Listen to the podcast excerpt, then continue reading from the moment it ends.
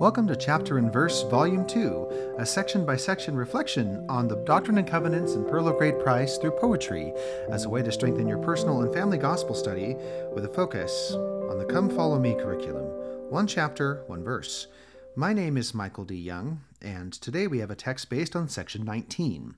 The focus verses for this text are Doctrine and Covenants, section nineteen, verses sixteen through nineteen.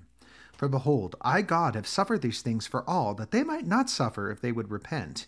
But if they would not repent, they must suffer, even as I, which suffering caused myself, even God, the greatest of all, to tremble because of pain, and to bleed at every pore, and to suffer both body and spirit. And would that I might not drink the bitter cup and shrink. Nevertheless, glory be to the Father. Then I partook and finished my preparations unto the children of men. And now the text.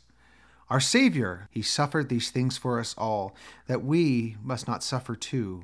Without his atonement, we then will fall, and there is naught that we can do. His suffering, it caused even he, our great Lord, to tremble, to bleed every pore. The cost is much more than we all could afford, but through him we must pay no more. We then must repent, or the suffering will come and smite us, though we be alone. These pains, both exquisite and so hard to bear, are they for which he has atoned. The voice of the Savior is calling today to gather beneath his bright wings. His arm is extended, he heals every soul, and gives them all new songs to sing.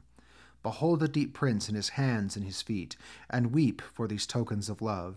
So gladly he'll gather you, like precious wheat, into his bright presence above. Thank you for listening. If you like what you hear, please share.